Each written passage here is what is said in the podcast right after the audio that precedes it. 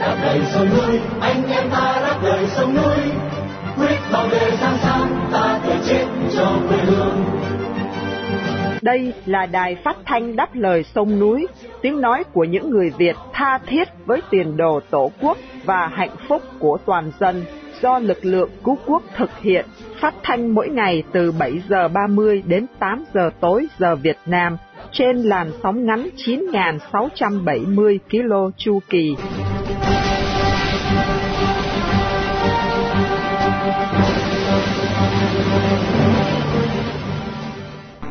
Nguyệt xin kính chào quý thính giả.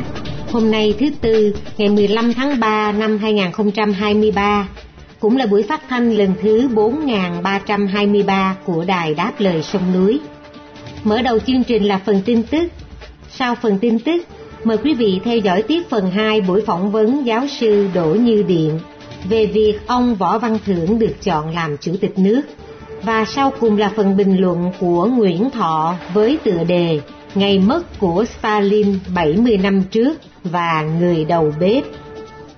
Đặc biệt, chương trình phát thanh hôm nay được sự bảo trợ của võ sư Trương Thùy Tân, võ đường Karate Sydney Úc Châu, đồng thời cũng để vinh danh ông Văn Bá Cảnh, một người Việt yêu nước đang bị giam cầm trong ngục tù Cộng sản.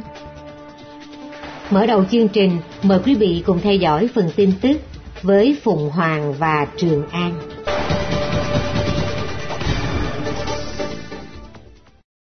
hai cha con bị án tù với cáo buộc hoạt động lật đổ chính quyền. Danh sách tù nhân chính trị tại Việt Nam vừa có thêm hai cha con ông Huỳnh Tiến và Huỳnh Tài. Sau khi hai người này bị bạo quyền tỉnh Bình Định tuyên án 6 năm tù vào hôm thứ Ba ngày 14 tháng 3 với cáo buộc hoạt động nhằm lật đổ chính quyền. Theo tờ báo Công an, ông Huỳnh Tiến 71 tuổi và con trai Huỳnh Tài 55 tuổi đều cư ngụ tại xã Hoài Nhơn, tỉnh Bình Định. Từ đầu năm 2019, hai ông tham gia tổ chức chính phủ quốc gia lâm thời. Theo cáo trạng, ông Huỳnh Tài đã gửi điện thư tham gia cuộc trưng cầu dân ý do tổ chức nói trên đề ra. Ngoài việc kêu gọi người cha cùng tham gia tổ chức, ông Huỳnh Tài còn kêu gọi được một số người khác nữa. Cần nhắc lại, trong 10 tháng đầu năm ngoái, các tòa án ở Việt Nam đã kết án tù ít nhất 19 người với cáo buộc hoạt động nhằm lật đổ chính quyền vì tham gia tổ chức nói trên. Vào năm 2017, bà Lisa Phạm, người bị bạo quyền Việt Nam cáo buộc có liên quan thuộc tổ chức này, cho biết rằng bà không có liên quan gì đến những người bị bắt giữ và các cáo buộc xúi dục khủng bố ở Việt Nam máy bay Nga va chạm một máy bay không người lái của Hoa Kỳ. Một vụ va chạm giữa chiến đấu cơ Su-27 của Nga và máy bay không người lái Reaper của Mỹ vừa xảy ra ở vùng biển Hắc Hải. Trong khi đó, Bộ Quốc phòng Nga tuyên bố chiếc Reaper đã rơi xuống Hắc Hải vào buổi sáng do động cơ quá mạnh của nó, chứ chiếc máy bay của Nga không hề va chạm vào nó. Tuy nhiên, Bộ Tư lệnh Âu Châu của Mỹ cho biết chiến đấu cơ của Nga đã chặn chiếc Reaper của Mỹ ở vùng biển quốc tế Hắc Hải Tướng James Hacker của Mỹ cho biết chiếc Reaper đang thực hiện chiến dịch thường lệ trong không phận quốc tế thì bị một máy bay của Nga chặn lại và đâm vào, khiến máy bay rơi và dẫn đến tổn thất hoàn toàn đối với chiếc Reaper. Theo thông báo nói trên, vụ va chạm xảy ra vào khoảng 7 giờ giờ địa phương ở Hắc Hải. Một chiến đấu cơ của Nga đã đâm vào cánh quạt của chiếc Reaper trong không phận quốc tế, do đó Hoa Kỳ quyết định cho máy bay rơi xuống biển. Thông báo nhấn mạnh là trước khi xảy ra vụ va chạm, hai máy bay Nga đã đổ nhiên liệu trên máy bay Reaper và bay về phía trước nó một cách liều lĩnh và thiếu chuyên nghiệp. Phía Nga khẳng định máy bay của họ không sử dụng vũ khí và cũng không tiếp xúc với máy bay của Mỹ. Nga nói hệ thống kiểm soát không phận của Nga đã phát giác một máy bay không người lái của Mỹ bay qua Hắc Hải, gần bán đảo Crimea Họ cáo buộc Mỹ vi phạm ranh giới không phận tạm thời được thiết lập cho hoạt động quân sự đặc biệt. Nga nói do di chuyển quá nhanh, máy bay Reaper đã mất độ cao và va chạm với mặt nước. Liên minh AUKUS thông qua dự án tàu ngầm nguyên tử. Ba nhà lãnh đạo Mỹ, Anh và Úc đã công bố những chi tiết mới về kế hoạch thành lập một hạm đội tàu ngầm chạy bằng nguyên tử loại mới trong cuộc gặp gỡ của khối AUKUS vào hôm qua, thứ Ba ngày 14 tháng 3. Theo thỏa thuận AUKUS, trước tiên Úc sẽ nhận ít nhất ba tàu ngầm nguyên tử từ Mỹ. các đồng minh cũng sẽ cùng phối hợp để tạo ra một hạm đội mới sử dụng kỹ thuật tiên tiến, bao gồm các động cơ do Rolls-Royce sản xuất tại Anh. Hiệp ước này nhằm chống lại ảnh hưởng của Trung Cộng ở vùng Ấn Độ Dương-Thái Bình Dương.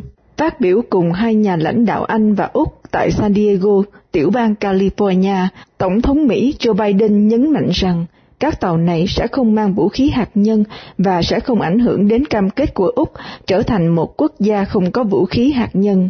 Theo thỏa thuận được đưa ra, các thành viên của Hải quân Úc sẽ đến các căn cứ tàu ngầm của Mỹ và Anh từ năm nay để được đào tạo các kỹ năng cần thiết nhằm vận hành tàu ngầm. Những chiếc tàu ngầm tấn công này sẽ được chế tạo ở Anh và Úc theo thiết kế của Anh, nhưng được sử dụng công nghệ của cả ba nước. Chúng có thể di chuyển xa hơn và nhanh hơn so với hạm đội hiện có của nước này, với phi đạn tầm xa có thể tấn công các mục tiêu trên đất liền và trên biển. Cần biết là Hiệp ước AUKUS đã nhiều lần bị chỉ trích từ Trung Cộng. Phát ngôn nhân Trung Cộng Mao Ninh vào tuần trước đã nhắc lại là hiệp ước này có nguy cơ tạo ra một cuộc chạy đua vũ trang và phá hoại nền hòa bình và sự ổn định ở khu vực châu Á-Thái Bình Dương. Mỹ Phi tổ chức cuộc tập trận quy mô lớn nhất. Quân đội hai nước Hoa Kỳ và Phi Luật Tân sẽ tiến hành một cuộc tập trận chung lớn nhất từ trước tới nay vào tháng tới. Theo tuyên bố của một quan chức cao cấp Phi vào hôm thứ Ba ngày 14 tháng 3, sự kiện nói trên đánh dấu mối quan hệ giữa hai nước được cải thiện nhiều hơn dưới thời Tổng thống Ferdinand Marcos Jr. Năm nay, cuộc tập trận Bali Katang kề vai sát cánh diễn ra trong bối cảnh nước Phi gọi các hành động của Trung Cộng ở Biển Đông là hung hăng. Theo đại tá Michael Ligico, chỉ huy trung tâm huấn luyện của quân đội Phi và là người phát ngôn cho cuộc tập trận, sự kiện này sẽ được tổ chức vào ngày 11 tháng 4, có gần 18.000 binh sĩ tham gia từ hai nước, trong đó có khoảng 12.000 binh sĩ từ Hoa Kỳ, và lần đầu tiên sẽ có các cuộc diễn tập bắn đạn thật. Trước đó, cuộc tập trận chung lớn nhất diễn ra vào năm 2015 với hơn 11.000 binh sĩ tham gia. Cuộc tập trận có quy mô lớn được dự trù sau khi có quyết định của Tổng thống Marcos vào tháng trước, cho phép Hoa Kỳ được tiếp cận nhiều hơn với các căn cứ quân sự của Phi, trong khi đó Trung Cộng chỉ trích là điều này sẽ làm giảm mức độ ổn định trong khu vực. Về khả năng cuộc tập trận chung sẽ khiến cho Trung Cộng tức giận hơn. Ông Lijico tuyên bố là chúng tôi có quyền bảo vệ lãnh thổ của mình. Đó là quyền tối cao, không thể tước bỏ. Chúng tôi hiện diện để chứng tỏ rằng chúng tôi luôn sẵn sàng chiến đấu. Cuộc tập trận Balikatan năm nay sẽ được thực hiện ở một số tỉnh, bao gồm cả Palawan ở gần Biển Đông. Ông Logico cho biết thêm cũng sẽ có khoảng 100 người Úc tham gia cuộc tập trận, mặc dù họ sẽ chỉ tham dự giới hạn vào các cuộc tập trận trên bộ có quy mô nhỏ hơn. Trung Cộng mở cửa biên giới cho du khách quốc tế sau dịch Vũ Hán. Vào hôm nay thứ Tư ngày 15 tháng 3, Bảo quyền Trung Cộng sẽ mở cửa biên giới cho du khách nước ngoài kể từ khi đại dịch Vũ Hán bộc phát cách đây 3 năm. Việc nới lỏng các hạn chế diễn ra sau khi Trung Cộng tuyên bố chiến thắng dịch này và rút bỏ chiến lược không Covid vốn đã gây tổn hại cho nền kinh tế nước này, từ ngày 15 tháng 3, các du khách nước ngoài có thể nạp đơn xin thị thực của Trung Cộng. Việc nhập cảnh miễn thị thực cũng sẽ được nối lại ở đảo Hải Nam và Thượng Hải đối với các đoàn tàu du lịch. Các nhóm du lịch từ Hồng Kông và Macau cũng sẽ được có đặc quyền miễn thị thực. Ngoài ra, các thị thực hợp lệ được cấp trước khi Trung Cộng đóng cửa với thế giới vào ngày 28 tháng 3 năm 2020 sẽ được công nhận trở lại. Cần biết là trước đại dịch, hàng chục triệu du khách quốc tế đến Trung Cộng mỗi năm. Tuy nhiên, theo giới phân tích, Hoa Lục có thể kỳ vọng lượng khách quốc tế gia tăng đáng kể sau khi mở cửa lại biên giới. Trung Cộng cho biết tổng sản phẩm quốc nội của họ chỉ tăng 3% vào năm 2022 là mức tồi tệ nhất trong gần nửa thế kỷ qua. Năm nay, Hoa Lục đặt mục tiêu tăng trưởng 5% và tân Thủ tướng Lý Cường nói rằng nền kinh tế lớn thứ hai thế giới đang ổn định và phục hồi trở lại.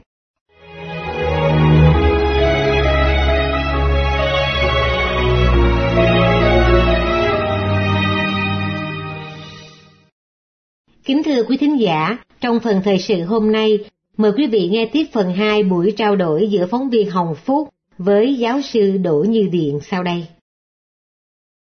Thưa giáo sư, giáo sư đánh giá như thế nào về thành tích và khả năng của Nguyễn Văn Thưởng, thưa giáo sư? Bây giờ nói tới cái thành tích ờ, của Võ Văn Thưởng thì ông này cũng không còn trẻ gì nếu mà theo như uh, những cái tài liệu bên lề đó thì ông ấy 50 tuổi nhưng mà theo tài liệu uh, chính thức thì sinh năm 1970 tức là năm nay 53 tuổi. Cũng không không phải là con trẻ gì nữa. Và ông ấy đã vào đời và sinh hoạt uh, theo đảng cộng sản cũng là 30 năm rồi. Tôi thấy hầu hết các cái cơ quan truyền thông nhà nhà nước á, thì họ đánh giá cái thành tích của ông thưởng này lên đến tận mây xanh lận. Nhưng mà nếu mà chúng ta xem kỹ lại thì tất cả cái quá trình của ông ta là đi lên từ đoàn từ đảng và tất cả đều được cái sự ờ, sắp đặt có chu đáo của đảng để ông ta ngồi vào như là một công chức bình thường, chứ không phải là một người ngồi vào những vị trí lãnh đạo để mà giải quyết những cái khó khăn của đoàn, của đảng, của đất nước hay là một vấn đề gì quan trọng. Còn về cái bằng, về kiến thức, khả năng của ông ta đó, thì ông ta học ở trong nước thôi và có cái bằng cử nhân và thạc sĩ tiết học Mác Lê một cái lý thuyết mà người ta đã bỏ, đã vứt bỏ lâu rồi. Tôi cũng có người bạn và người thân dạy đại học ở Việt Nam và tôi cũng có cái cơ hội tìm hiểu về cái nội dung, cái môn triết học ở Việt Nam họ dạy như thế nào, đặc biệt là về triết học, triết lệ Mác Lê đó thì thưa anh, về căn bản triết học thì họ rất là lệch lạc và họ đã đi ngược lại phương pháp nghiên cứu triết học ở phương Tây. Và họ chỉ gạn lọc để chọn ra những cái lý lẽ một chiều nhất định và họ cho đó là chân lý bắt buộc phải tin phải theo và đó là cái gọi là cái lý luận của đảng. Do đó về cái kiến thức của ông ta không có cái gì là nổi bật và không có cái gì gọi là sâu sắc mà cũng không thấy ông ta uh, từng đã phát biểu và gọi là phát biểu buông nữa hoặc là viết một cái bài tham luận gì về phương diện kinh tế xã hội chính trị vân vân và vân vân. Do đó Ờ, tôi không tin là ông ta có cái khả năng để mà làm những công việc gì lớn. Hơn nữa, tôi không rõ là cái khả năng ngoại ngữ của ông thường như thế nào để có đủ kiến thức để mà đọc, để hiểu những cái phản biện của những cái nhà triết học ở phương Tây mà hoàn toàn chỉ là học nhồi sọ và học lặp lại những cái gì như con vẹt mà thôi. Về nói về thành tích của võ văn thưởng thì chẳng có cái gì ngoài cái chuyện ờ, phục vụ cho đảng cộng sản thôi dạ thưa anh thưa giáo sư vì sao đảng cộng sản việt nam lại chọn ông võ văn thưởng thay thế cho ông nguyễn xuân phúc là một người vừa mới bị ép buộc phải từ chức trong lúc nội bộ đảng cộng sản việt nam đang gặp khủng hoảng? Thưa giáo sư. Thưa về cái lý do tại sao đảng cộng sản việt nam lại chọn ông võ văn thưởng đó, thì ờ, tôi xin thương ngay là nếu chúng ta nhìn vào trong cái nội bộ của Bộ Chính trị có 18 người và bây giờ hai người đã bị gạt ra rồi tức là ông ờ, Nguyễn Xuân Phúc và ông Phạm Bình Minh đó thì 18 người còn lại ờ, không có ai là thích hợp hơn là Võ Văn Thưởng cả ừ, như tôi có nói là tôi không có ngạc nhiên là vì những cái thành phần tương đối có khả năng và kinh nghiệm như là Phạm Bình Minh hay là Vũ Đức Đam thì họ đã bị loại ra vì lý do tham nhũng hay nói đúng hơn là vì cái lý do khuynh hướng Tây phương rồi bây giờ phương Tây đó. Còn cái người mà có đợt đã được đề cập tới tức là ông Tô Lâm, thì ông Tô Lâm này là đang giữ cái chức vụ Bộ trưởng Bộ Công an. Tức là nắm cái thanh gươm và cái lá chắn của bảo vệ cho đảng. Mặc dầu ông này là người rất thân tín và phục vụ cho đảng, giúp đỡ cho Nguyễn Phú Trọng ngồi vững, nhưng mà đồng thời ông này đó này nắm cái quyền lực và cả một cái thế lực to lớn ở trong nước. Và là cái chỗ mà ông ta nắm toàn bộ tất cả hồ sơ thâm cung bí sử của đảng viên và của những người ở trong cái hệ thống của đảng. Thì ông ta trả tội gì để mà bỏ cái chức vụ bộ trưởng bộ công an để lại chui đầu vào cái chỗ mà bị ông trọng sẽ nhốt vào như là nhốt vào trong trong chuồng đó. Để mà muốn làm gì thì làm và có thể uh, chết ngộp ở trong đó. Thành ra Ờ, chúng ta thấy rõ là còn mười mấy ủy viên kia thì không ai thích hợp để ngồi vào một cái chỗ có thể nói rằng để trang trí nhiều hơn. Điểm này thì tôi cũng xin nói rõ là họ đi ngược lại hoàn toàn cái bản hiến pháp. Bởi vì nếu đã thực thi hiến pháp đó, thì cái, cái cái chủ tịch nước phải là một cái người có quyền lực và có những cái quyết sách cho chính trị ờ, cho cả cả nước nhưng mà đây thì rõ ràng cái vị trí này là cái vị trí làm kiểng thôi ngồi vào chỗ đó chỉ để tám chỗ và làm đẹp chế độ chứ thật sự nó không có ảnh hưởng gì và quan trọng cho tương lai của Việt Nam vậy thưa anh. Thưa giáo sư, trong chuyến viếng thăm Trung Quốc vào tháng 10 vừa qua thì ông Nguyễn Phú Trọng đã đem theo ông Võ Văn Thưởng để trình diện Tập Cận Bình. Thưa giáo sư, phải chăng việc sắp đặt cái guồng máy cai trị Việt Nam đã bị bọn nô tài Cộng sản Việt Nam dâng trọn vào tay bọn sói lang Trung Quốc? Thưa giáo sư. Ờ, thưa anh và thưa quý khán thính giả, đây là một cái điểm mà tôi khá lo âu là vì nếu theo dõi toàn bộ cái sự hình thành cũng như hoạt động của Đảng Cộng sản Việt Nam từ thời Hồ Chí Minh cho đến bây giờ đó, thì chúng ta thấy rõ ràng là Đảng Cộng sản Việt Nam càng ngày càng lệ thuộc và càng bị uh, Trung Cộng khống chế về mặt uh, tổ chức, về mặt nhân sự. Đây là một điều không thể nào mà, mà chối cãi được. Thì cái lần này, chúng ta thấy rằng là Tàu Cộng đã khống chế và thao túng cái nền chính trị Việt Nam hết sức là sâu đậm rồi.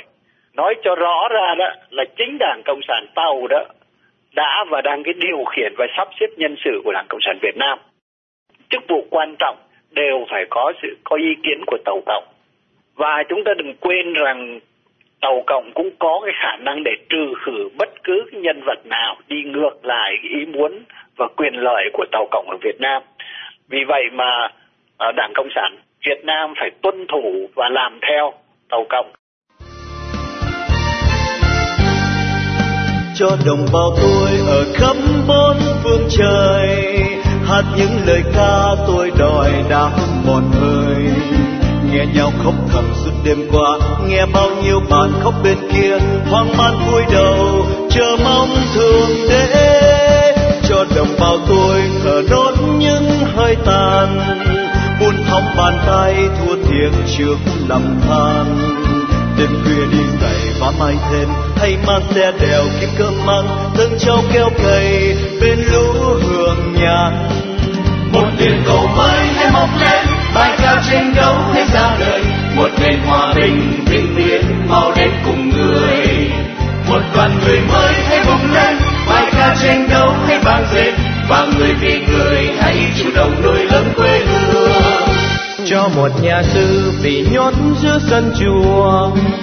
Phân phát tình thương nay thành cả tội nhớ. Xin cho linh mục bất oan khiên đưa cha ra tòa tốt liên miên.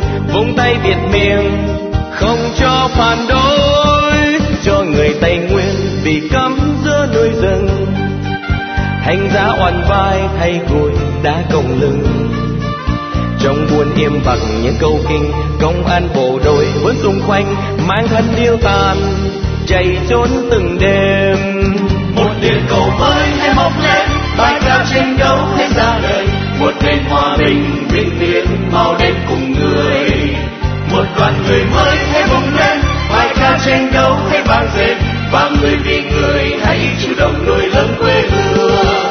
Cho người dân oan mặc áo trắng cam thù mảnh đất tổ tiên này nhà nước địch thù còn theo cha mẹ sống lang thang nay ra răng lều bãi tha ma dân oan kiêu kiền công an đàn áp. Cho người thanh niên từ mỹ mới quay về ánh sáng tự do mong rọi sáng màn đêm. Anh đem tấm lòng giúp an kiên nhưng sao ma quỷ nỗi hung thiên? Thân nay lao tù, công lý ở đâu? Một điện cầu mới hay mọc lên, bài ca tranh đấu hay ra đời. Một nền hòa bình vĩnh viễn, mau đến cùng người. Một đoàn người mới hay bùng lên, bài ca tranh đấu hay vang dền và người vì người hãy chủ động nuôi lớn một cô dâu bị bán giữa xứ người. Em bán tuổi xuân lấy tiền giúp mẹ cha. Em đem thân ngồi giữa phong ba, bao nhiêu thiên hạ bước đi qua. Cô em trong chuồng như mua loài thú. Cho bầy em thơ tuổi mới chớm say mầm. Đem bán tuổi thơ sang làm gái mại dâm. Cho em tôi mười mấy xuân xanh cho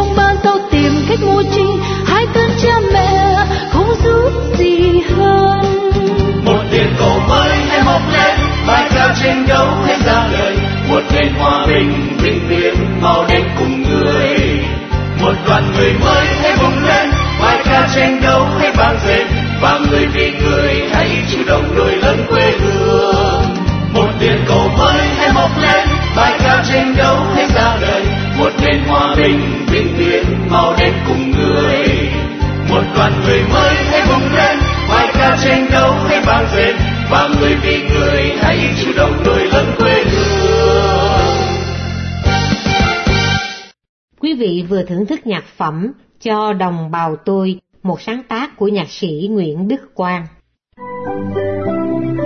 Đài phát thanh đáp lời sông núi. Quý thính giả đang nghe chương trình phát thanh Đáp lời sông núi do lực lượng cứu quốc thực hiện từ ngày 15 tháng 5 năm 2011.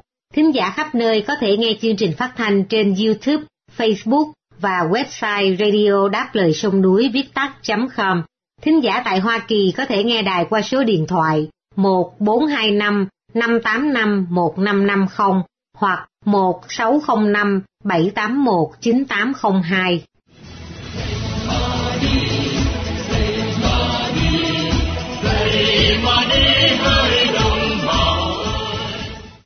Kính thưa quý thính giả, những nhà độc tài như Stalin và Putin thường trở thành nạn nhân của chế độ họ xây dựng lên.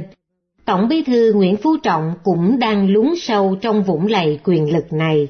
Mời quý thính giả nghe phần bình luận của Nguyễn Thọ với tựa đề Ngày mất của Stalin 70 năm trước và người đầu bếp sẽ được Vân Khanh trình bày để kết thúc chương trình phát thanh của Đài Đáp Lời Sông Núi tối hôm nay. Trong lịch sử nước Nga và Liên Xô, không ai vượt qua được Joseph Stalin về tính tàn bạo và sự chuyên quyền. Người ta từng nghĩ rằng ông bất tử và ở tận nước Việt Nam xa xôi. Khẩu hiệu Stalin muôn năm được treo khắp nơi. Vậy mà vào đêm 28 tháng 2 năm 1953, ông ta bỗng ngã vật trong nhà riêng ở ngoại ô Moscow vì xuất huyết não.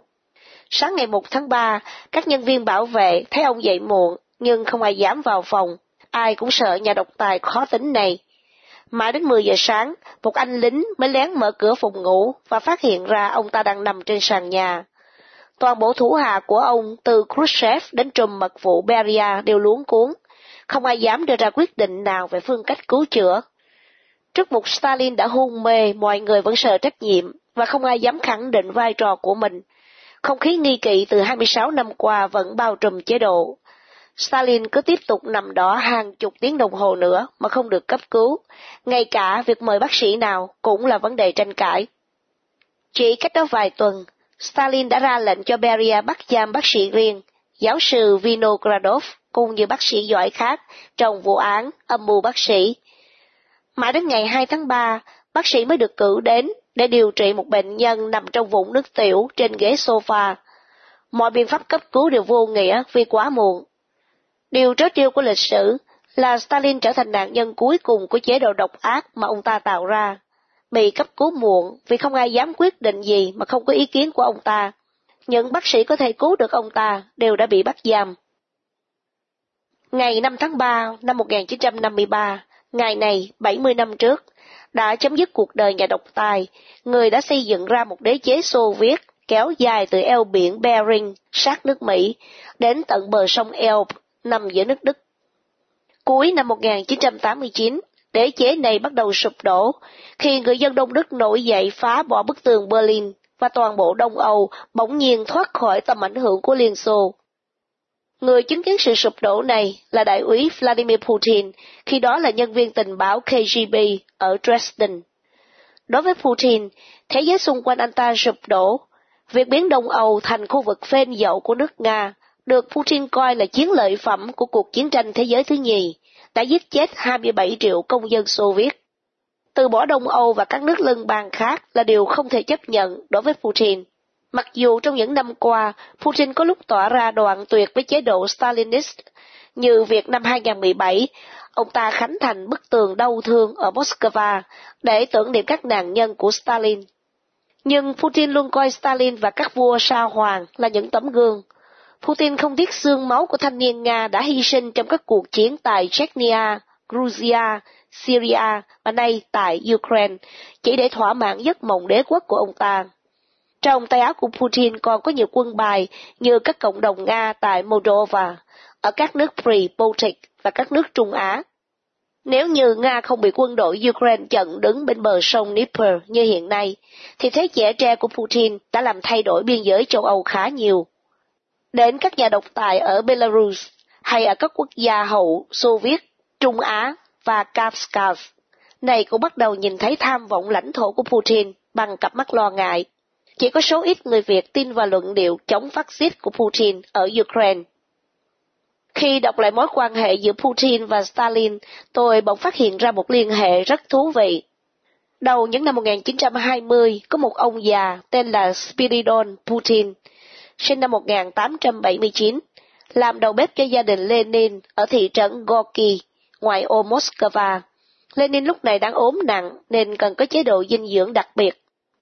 Ông Spiridon từng là đầu bếp giỏi trong các khách sạn hạng sang của chế độ Sa Hoàng nên được nhiều nhà cách mạng lúc đó biết tới, vì đa số họ đều xuất thân từ tầng lớp trên của xã hội Nga.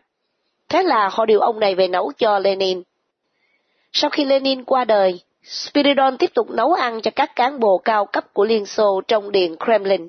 Đặc biệt, Stalin rất thích các món thịt, nhất là thịt cừu và súp do Spiridon nấu. Spiridon Putin cưới bà Olga và sinh ra năm người con là Mikhail, Vladimir, Alexei, Anna và Alexander. Người con thứ hai của Spiridon lấy vợ và sinh ra ba người con, gồm Albert, Victor và cậu út Vladimir. Vladimir Putin là cái tên cúng cơm của nhà độc tài mới. Ông nội cậu không thể ngờ là cháu mình lại leo cao đến thế. Ông Spiridon mất vào năm 1965 khi Putin mới 12 tuổi. Trong những năm cuối đời, ông đã kể lại cho Putin nghe về nỗi sợ khủng khiếp của ông khi sống bên cạnh nhà độc tài Stalin. Putin rất tự hào về ông nội của mình khi nói rằng rất ít người thân cận xung quanh Stalin sống sót một cách êm thấm. Ông nội tôi là một trong số ít người này. Và một bài học mà cựu sĩ quan KGB rút ra từ kinh nghiệm của ông già đầu bếp là Putin không dùng một đầu bếp riêng nào cả. Ông ta sử dụng một tổ đầu bếp thân cận để họ kiểm soát lẫn nhau, hầu tránh bị đầu độc. Lại một sự trùng lập của lịch sử mà tôi nhận ra. Trong số các đầu bếp của Putin, từng có một người tên là Yevgeny Prigozhin.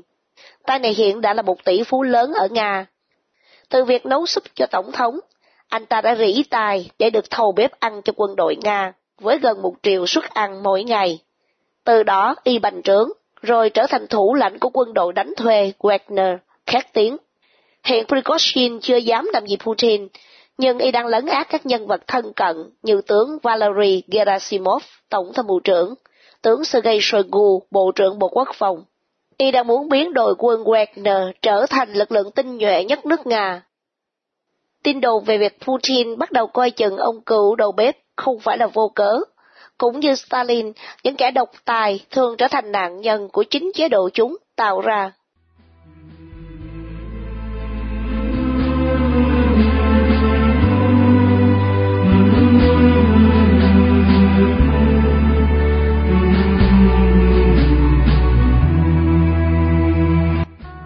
Khi chia tay trong buổi phát thanh tối nay, kính mời quý thính giả cùng đài đáp lời sông núi nhớ đến ông Văn Bá Cảnh, sinh năm 1948, bị bắt vào tháng 4 năm 2021 với bản án 5 năm tù giam.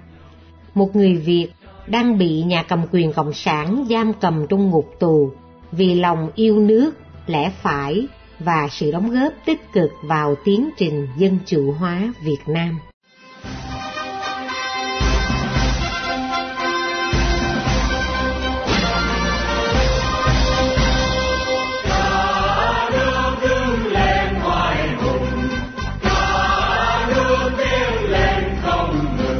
Toàn dân thương nhau lời thề ghi bằng máu quật cường đi tranh đấu đuổi quân tàu Chương trình phát thanh đáp lời sông núi hôm nay đến đây là chấm dứt.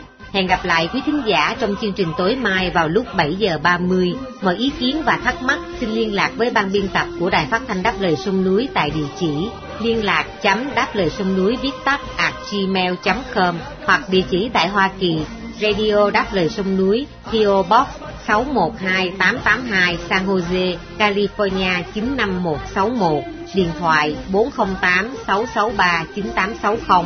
Cảm ơn quý thính giả đã theo dõi chương trình. Chúc quý vị một đêm thật bình an. Xin mến chào tạm biệt.